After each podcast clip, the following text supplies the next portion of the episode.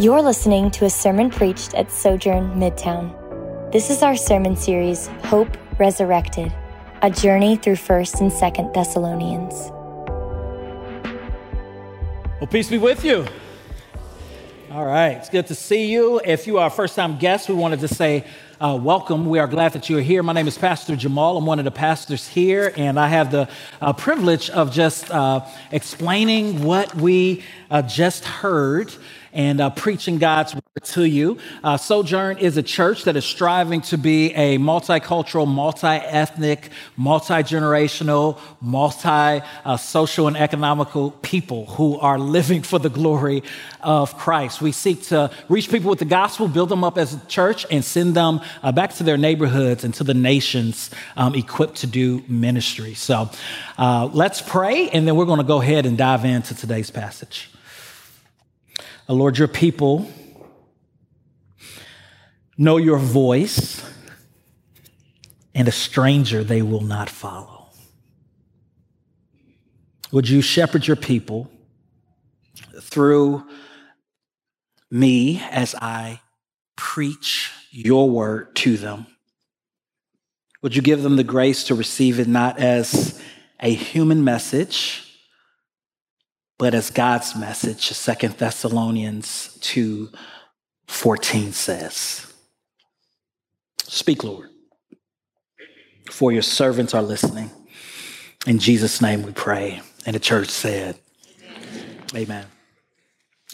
Well, this week, an article was published in churchleaders.com on churchleaders.com entitled when 12,000 evangelical leaders saturated Louisville, was a gospel impression left. The article covered the experiences of seven food establishments, which included restaurants, fast food chains, and coffee shops, to see how workers experienced the mass number of people downtown for the week as a result of the Christian conference. Towards the end of the article, the authors write When we completed our quest after interviewing people who worked at these establishments, we remarked at how troubling it was that most of the establishments busy with T4G, it's an acronym for the conference, attendees couldn't tell us why the mass amount of people were there. How is it that thousands of those whom God has entrusted to teach his sheep about his word share his gospel throughout their everyday encounters, and make disciples. They didn't leave a gospel impression on the establishments that they frequently visited, letting them know that they were there for the gospel. Brothers and sisters, this isn't a critique of the T4G conference, it's a wake up call about how vital it is that we live, express, and verbally tell people about the gospel of Jesus Christ. I want to encourage you, you can Google and find that article. It's a, a great article, but even as you read the article, we want to be aware that we could argue that some people uh, did have a great experience because of their encounter of people who came to the conference. I'm pretty sure that there were some who represented Christ well and even shared the gospel. We also uh, could imagine that people who had positive experiences weren't likely interviewed, or that some of the people who were interviewed were jaded against Christians, which impaired their experience knowing um, that they were Christians. You could also uh, contribute possibly some of the negativity that was received in the article as a result that 12,000 people were downtown, 12,000 more than normal, and that the people who were being interviewed were overwhelmed as a result of this busy schedule and long lines. But at the end of the day, I believe that the writer's conclusion is true.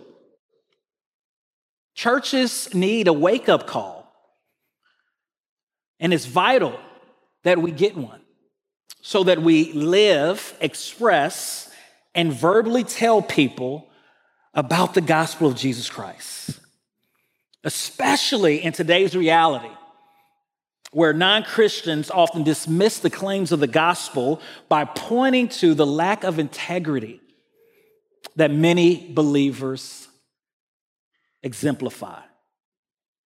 They are expectedly, especially quick to ridicule Christian celebrity pastors who preach out of a selfish desire for human praise or financial gain, who find themselves entangled in scandal.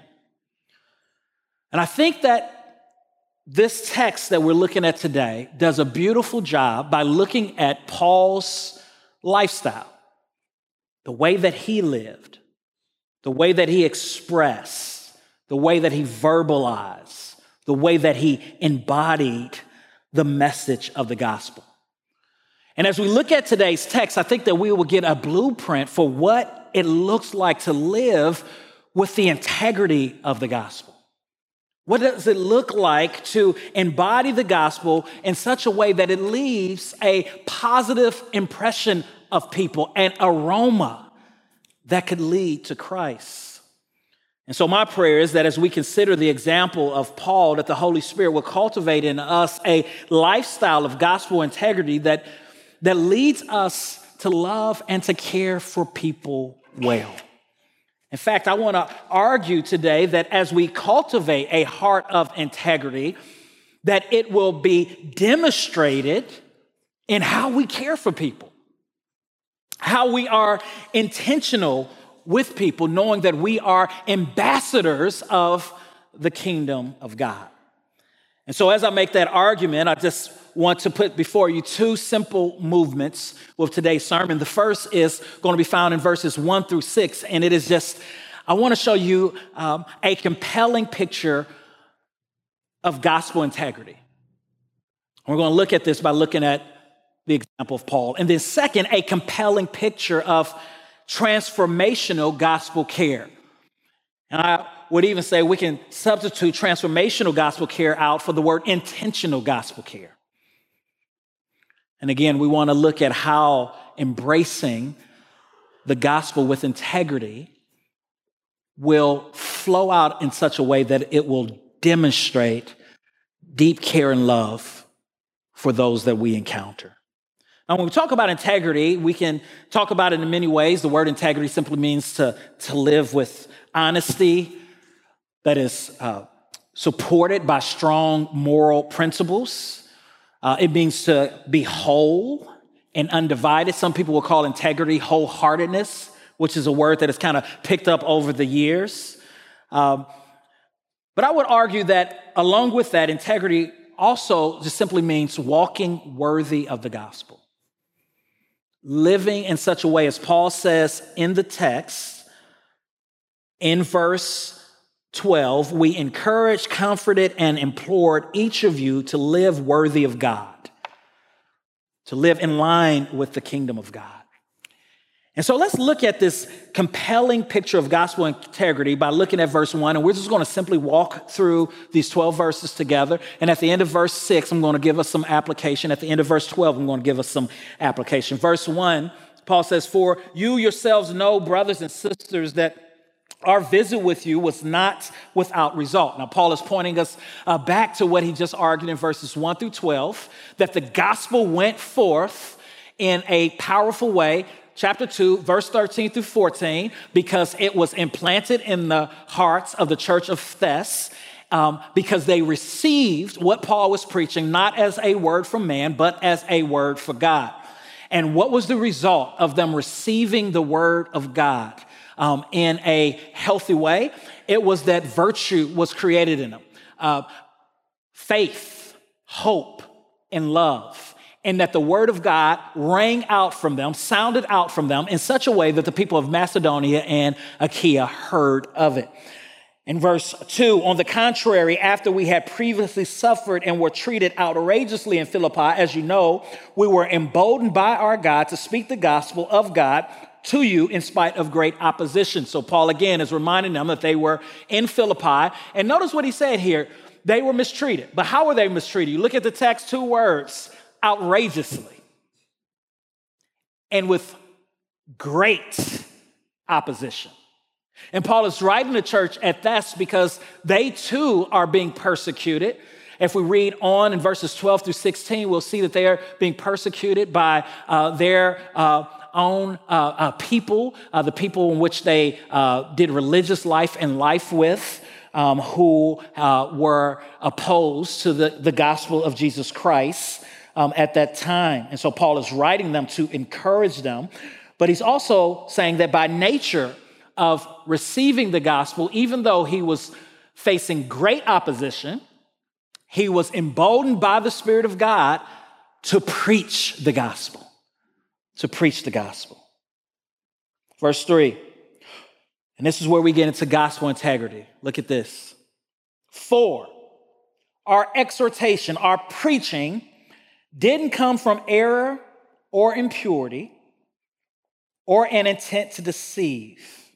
Instead, just as we have been approved by God to be entrusted with the gospel, so we speak.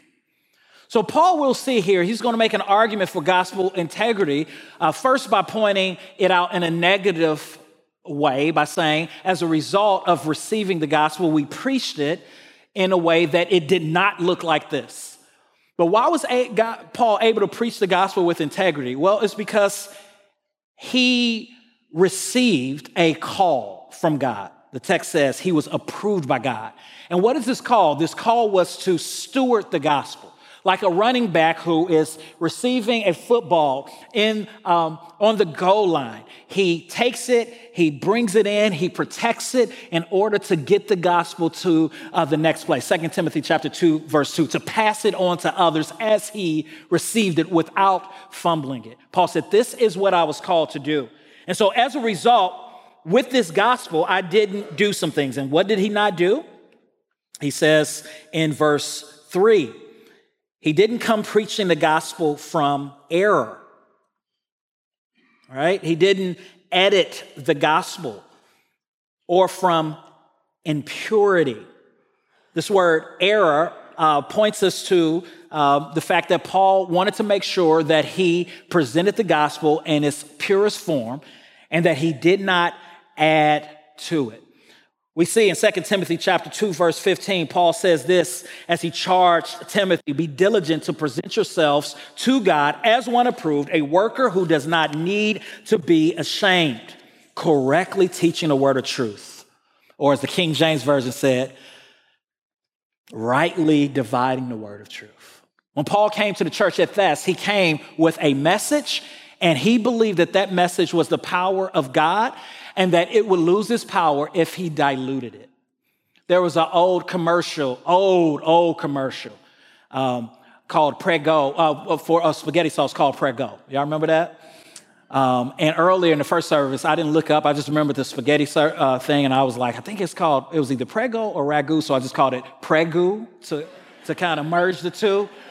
But it was an old, old commercial I remember as a child where the mother was over the stove and she opens up a jar um, of spaghetti sauce and she puts it on top of the spaghetti. Some of y'all remember this? And the son comes up and the father and they're like looking over his shoulder and the son's like, but mom, I like it when your spaghetti sauce. And she was like, oh, it's just as good as my sauce. And he's like, oh, but is it oregano in it? And he's like, she's like, it's in the sauce.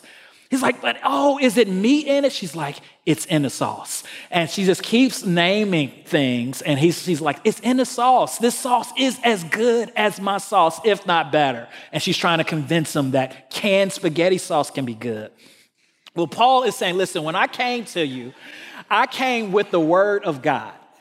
And I didn't have to change it, dilute it, or present it to you in an impure matter because I believe that the power is in the sauce. The gospel is the power of God until salvation is in the sauce. The word of God is able to make the soul wise, it's in the sauce. The word is able to conform us into the image of the most beautiful being in all the universe, which is Jesus Christ, is in the sauce. The word is able to correct our thoughts and to make us uh, holy and whole. It's in the sauce. And here's the thing is that some of us, we uh, come to the word of God and we don't believe in its power. We dilute it, we change it, or we listen to people preaching and we hope that they can entertain us or present something to us that is new and mysterious uh, because we have lost confidence in the gospel itself. No longer believing that what changes us is that good old story about a man who was fully man and fully God, who lived a perfect life and died the death that we deserve and rose on the third day with all power and who was ascended on the right hand side of the Father, interceding for us, and who left uh, for us his spirit, which indwells his church and has given us through means of grace the tools that we need for life and godliness. Somebody say it's in the sauce. Here in the text, we see that Paul says, Listen, I didn't come uh, preaching in a way that could bring error, I cut it straight, or impurity. I didn't come seeking to woo you with my speech so that I can actually, this word uh, could be also used to talk about sexual impurity in order to woo people in the audience to use them for my benefit. Or with the intent to deceive. This word deceive was often used to, uh, to speak of bait that would be put on a hook to catch a fish. And what is Paul doing? He is uh, most likely comparing himself to philosophers and teachers in the Roman world and in the Greek world who would be itinerant teachers who would come to town. They would boast about themselves. They would come and present some new philosophy. They would hone their speech down to where it was impeccable and uh, entertaining and as clear as possible. But their goal was not to uh, build people up, obviously, uh, and point them to Jesus, but rather it was to make a buck. It was to make a dollar. It was to build their own empire.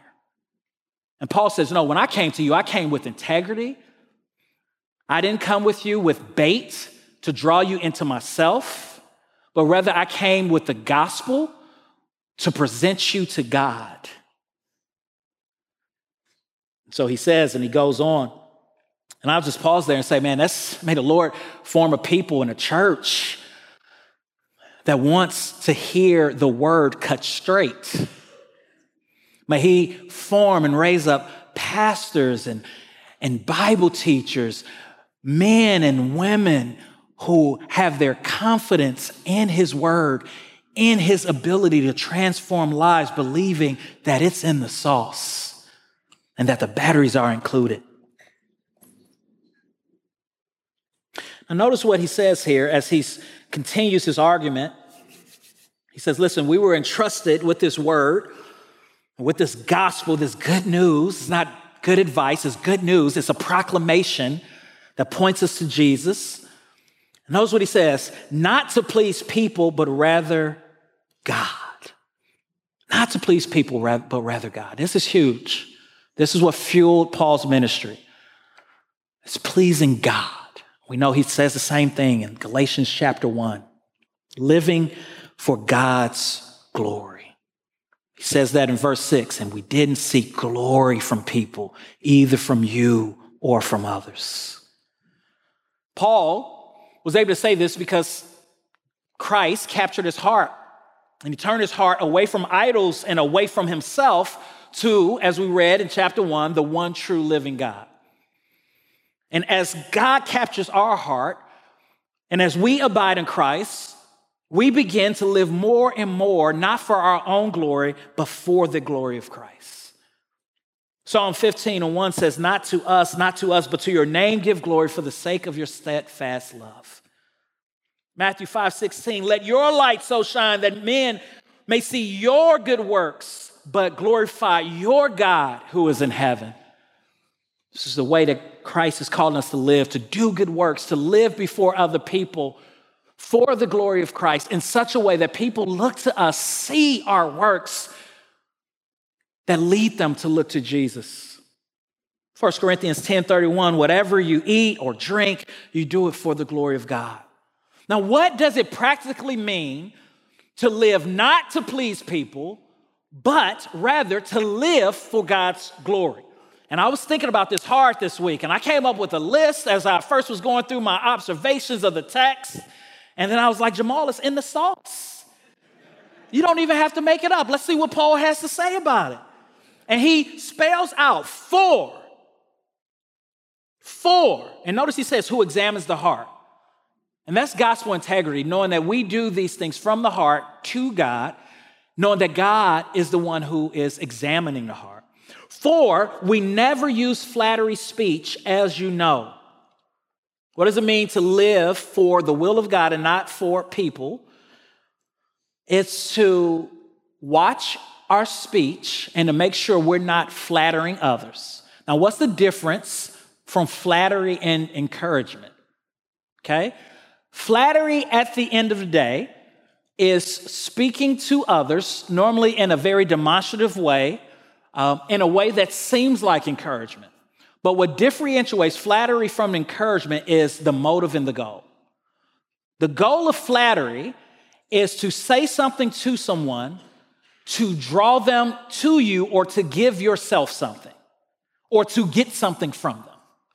So I'm going to flatter, I'm going to compliment you because at the end of the day, I need you to like me. I need you to approve me.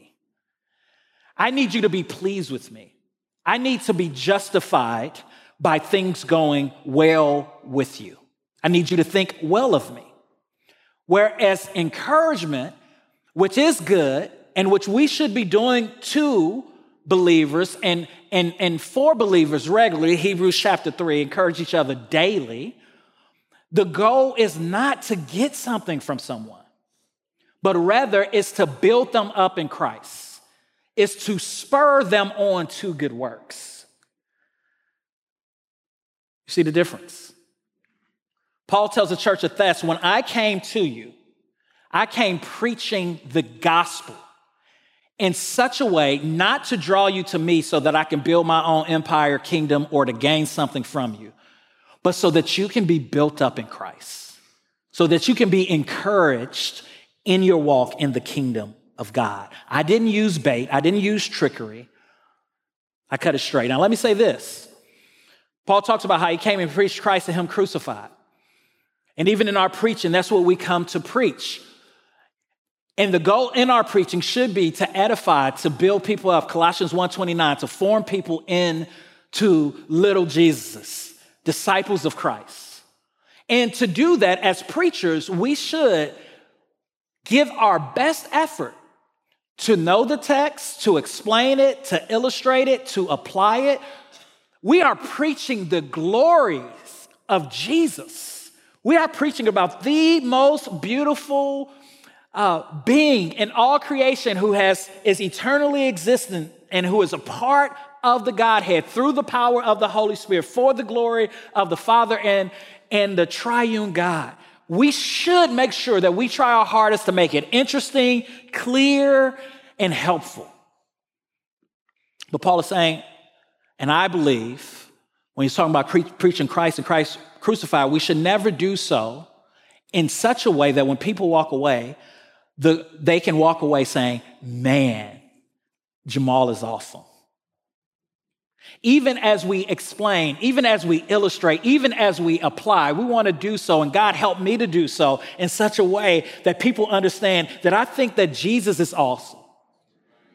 And I'm doing my best to make him known, not me. And Paul says, I didn't come gassing people up so that I can benefit from them being enamored with me.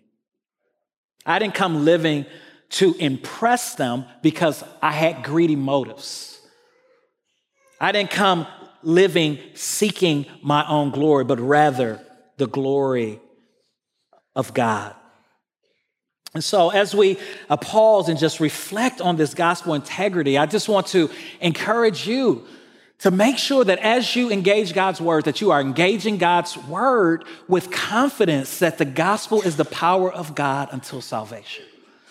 As verses 13 through 14 says, that you're looking at the church of Thessalonians as a, as a model, um, just like the Bereans who took the word of God serious, where they checked to make sure what was being preached to them was the message. I want to encourage you as God's beloved to be careful to watch and to see whose table you are eating off of. There are preachers who um, are incredibly gifted in preaching, but who have uh, a lot of truth or half truths in there mixed in with just things that are not helpful, things that are straight carnal. And there's a sense in which you want to be able to chew up the meat and spit out the bones. But if that is a part of your diet, that fast food, it is going to have an impact on you. It's going to shape the way you think about God, the way you think about yourself, and the way you think about others. So pray, Lord, help protect my heart, grow my heart to where I want to hear the good news about Jesus, not about a preacher, not about a false life, not about my best life now, but my best life now in Christ Jesus, who promises abundant life amid suffering, amid social diminishment, amid a falling world. Y'all with me? All right. Verse 7, we're going to go to our next point. We're going to look at a compelling picture of gospel care. We got a, a compelling picture of gospel integrity. We don't dilute the word, um, we don't skim over it, we don't uh, presented with error for our own benefit. We don't flatter others, even as we share the gospel with others, hoping that they would think we're cool or s- smarter than everyone else in order to get them to love Jesus. No, we, we go to them with integrity. We cultivate a heart of integrity that has confidence in the word, and we present that to others. And then from cultivating a heart that loves God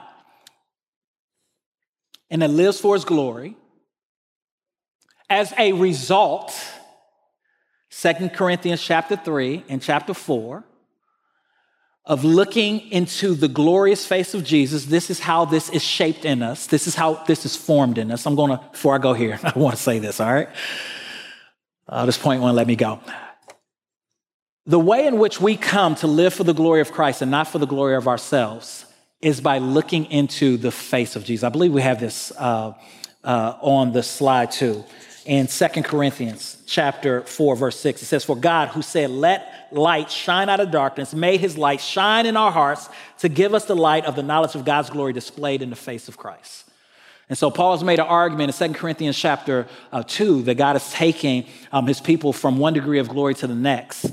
Uh, glory, the first glory is a glory that knew God through the law. The second glory, as Moses uh, knew God through a veiled face, the second glory is the glory that comes through the new covenant in knowing Jesus Christ. And so he goes on and he talks about how God let light shine out of darkness and made his light shine in our hearts.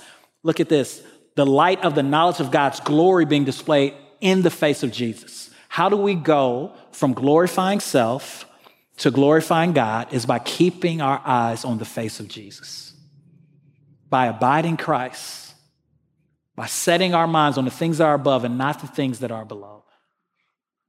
Even as a pastor this week, as I was just thinking about the weightiness of this text, I got nervous. I'm like, man, Lord, I can present your word in a way that has error. And I just became nervous even about preaching this Sunday and almost obsessive to make sure I understood and was saying clearly, right? And there's sometimes I'm going to fail. There's sometimes I stand before you and my heart isn't right. I want you to be pleased. I want you to be proud of your pastor. I want you to feel fed and, and the glory of Christ, the glory of God can go to the backdrop. And I'm sure that you do the same thing in your, your life. You want a heart of pure motives. You want to present Jesus in a way where it's not about you and about others. And the way in which we grow in that is by keeping our eyes on Jesus, but it's also by looking to Jesus and knowing that we will fail at doing this.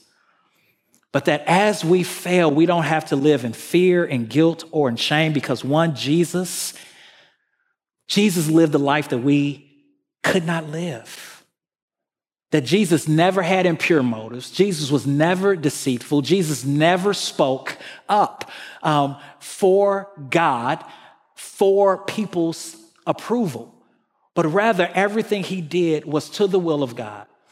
And he did this even though it caused great harm to himself. It caused him in Gethsemane to bleed sweat drops of blood and tears and agony, and it took him to the cross. But because he took our sin upon himself and substituted himself for us and buried and rose with power on the third day, he becomes not only our pattern, but our pardon, so that when I fail and I do things for the pleasure of people more than to please God. I don't have to hang my head in condemnation and shame and guilt or live in fear, but rather I can say, ah, praise God for Jesus. There is one who has done this perfectly. And this Jesus also, as I look to his face, gives me the power to grow and to live for God's glory, reminding me that I am justified in Christ, that God is pleased with me because I am in Him. And I don't have to nasal gaze or beat myself up, but rather just keep looking to the finished work of Jesus and to Him as my mediator.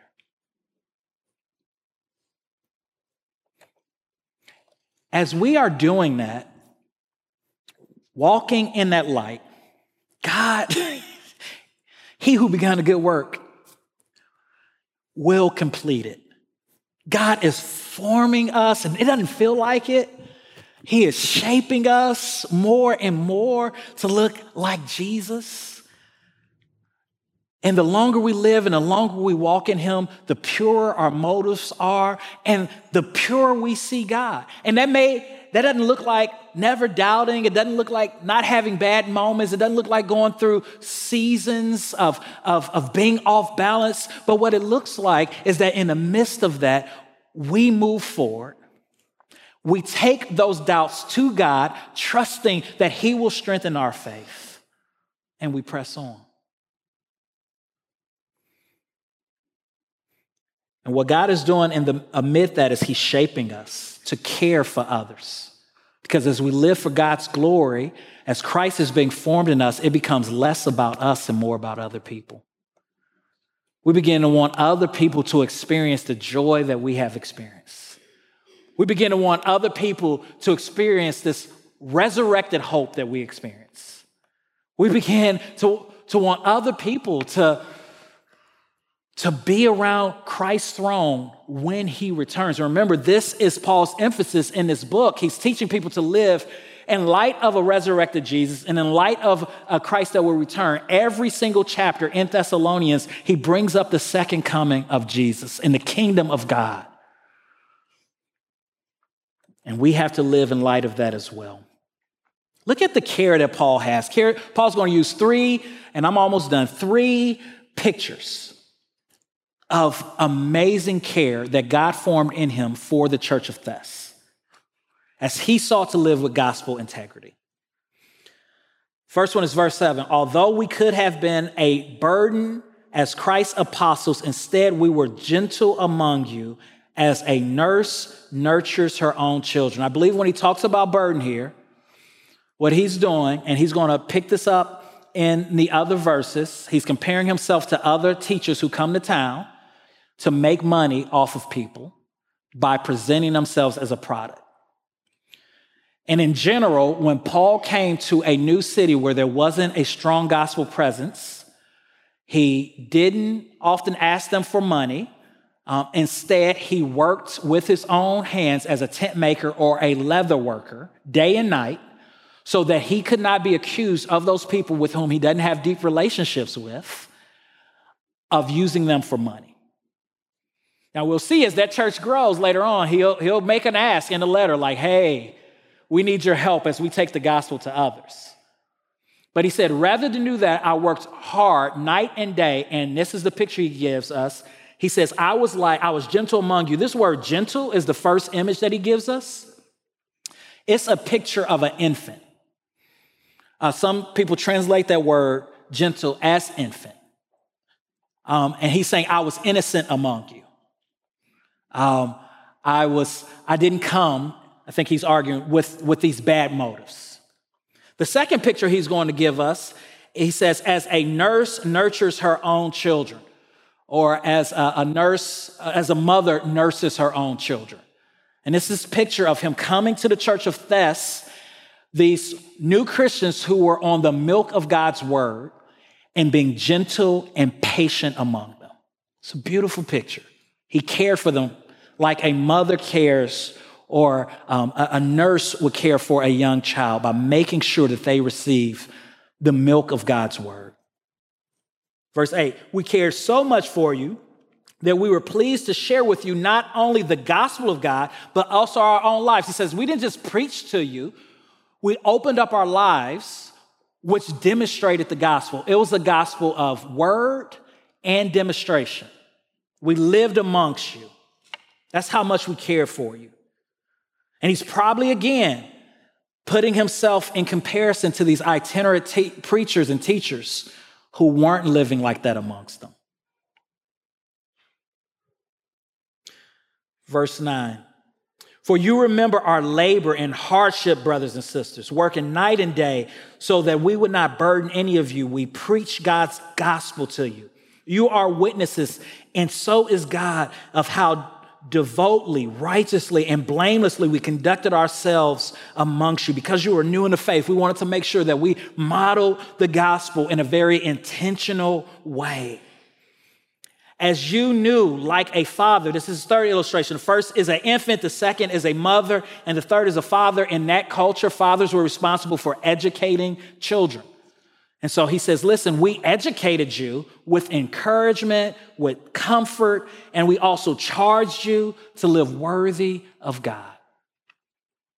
As we are seeking to live out the gospel with integrity, we do so setting our eyes on Jesus Christ, believing that God is forming Christ in us. And as we do that more and more, we receive the heart of Christ and we care for those who are around us. And this can become overwhelming. How do I care for people around me? I don't know where to start. I want to encourage you. We're all in different seasons of life, and it's looked differently in different seasons for different people.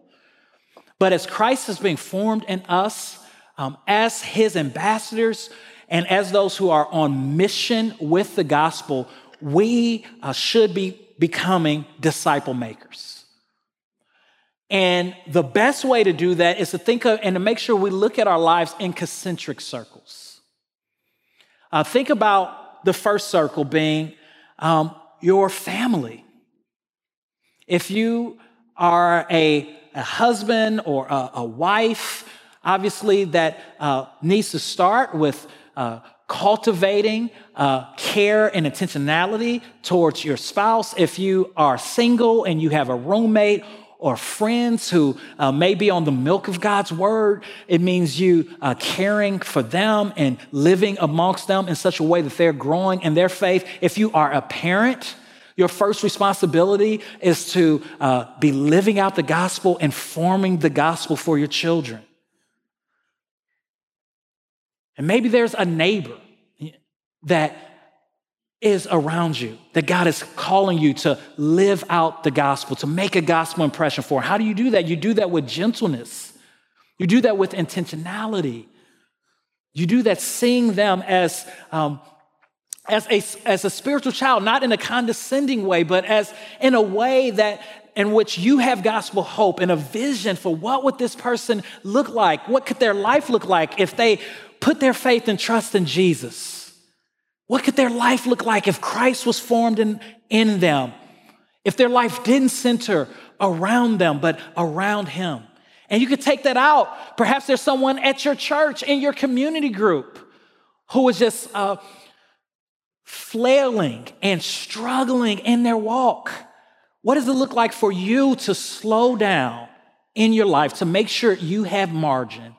And like Jesus, you say, Come follow me and you invite them into the regular rhythms of your life as best as you can, and you live out the gospel, and you remember where you once were. I was praising God this week, and, and I'll say this don't we can't do this for everyone, do for the one which what you wish you can do for the many. And then there's going to come times and seasons where when that person is built up into faith, where you need to let them know, now you go and you do this for someone else. Remember a time in my life when I was in college, Um, and many of you know my story and how I um, really did not suffer well and didn't have a robust enough theology to keep me when everything around me fell apart. And so as a result, I, I turned back to idols. Um, and I remember meeting a, a pastor, and this pastor started pouring his life out. And he put three men around me who would just check on me and pray for me. And then I had a, a woman named Sharon Griffin, I call her Mama Sharon, who did the same. And I slowly became, began to get built up in my faith. But the encouraging thing is that pastor couldn't be with me all the time. This wasn't the first century. He didn't come say, come follow me. And I like lived in a cot beside him and we lived um, homelessly and going house to house. No, what he did is he would give me a book and say, hey, read this book in a month. Let's come back and let's talk about it. Or if he was traveling, he'd say, Hey, come to this next town with me. Or sometimes he'll pick me up. I got to run errands. Come. I remember going to the cleaners with him. Come and run errands with me. Before season, he put his focus on me. I remember he came and called me one day. He said, Hey, I'm around the corner. I'm about to come to your apartment. I freaked out. Uh, the Lord had delivered me from some stuff, but there was some smells in the couch and in the walls, and some roommates at the time that had it a little smoky in there. And I remember him stepping into that space and he was like, huh, interesting, how you doing? and he sat down and he poured into me. He asked me some questions to make sure I wasn't involved in some behavior. And then he slid me a piece of paper that brought me on to the church part time where I can begin to work for the church. And that changed the direction of my life. This is a, a kingdom vision, and this is what the gospel does when it impacts us. It should make us other person centered. And we should be able to care with people like a nurse, like a mother, and like a father, not out of our own strength, but because we are experiencing the goodness of God towards us daily as He nurses us, as He mothers us, as He fathers us. But that takes intentionality. It takes abiding. So I close. I want to ask a question. If an article was to be written about Sojourn Midtown, what would it say? Would it say that we, as members of Midtown, are living in a way that can make a gospel impression? Or would it say that we are impressed with ourselves and our little kingdom? Would it say that we encourage people so that they can be formed into the image of Christ? Or would it say that we flatter people so that they would come to know us? My prayer for our church is that we would become and be a people that not only have the aroma of life, but who understand that this aroma that we give off sometimes will not be an aroma of life, but an aroma of death, and that we will persevere because we love Jesus. My prayer for us as a church is that people would say in this city that those Midtown members love people well. They care for people well. And even though I disagree with them, I cannot point to their lives and say that there is a habitual way of relating that says that they are self centered, angry, and self righteous. And I believe that that's what God can do in us as we receive moments like this as God's word and not human words. Let's pray. Hi, I'm Jamaal Williams, lead pastor of Sojourn Midtown. Thanks for listening. At Midtown, we value gospel centeredness, biblical faithfulness, transformative relationships, diverse fellowship, creativity in the arts, and relentless mission. For more sermons, info about our church, visit sojournchurch.com slash midtown.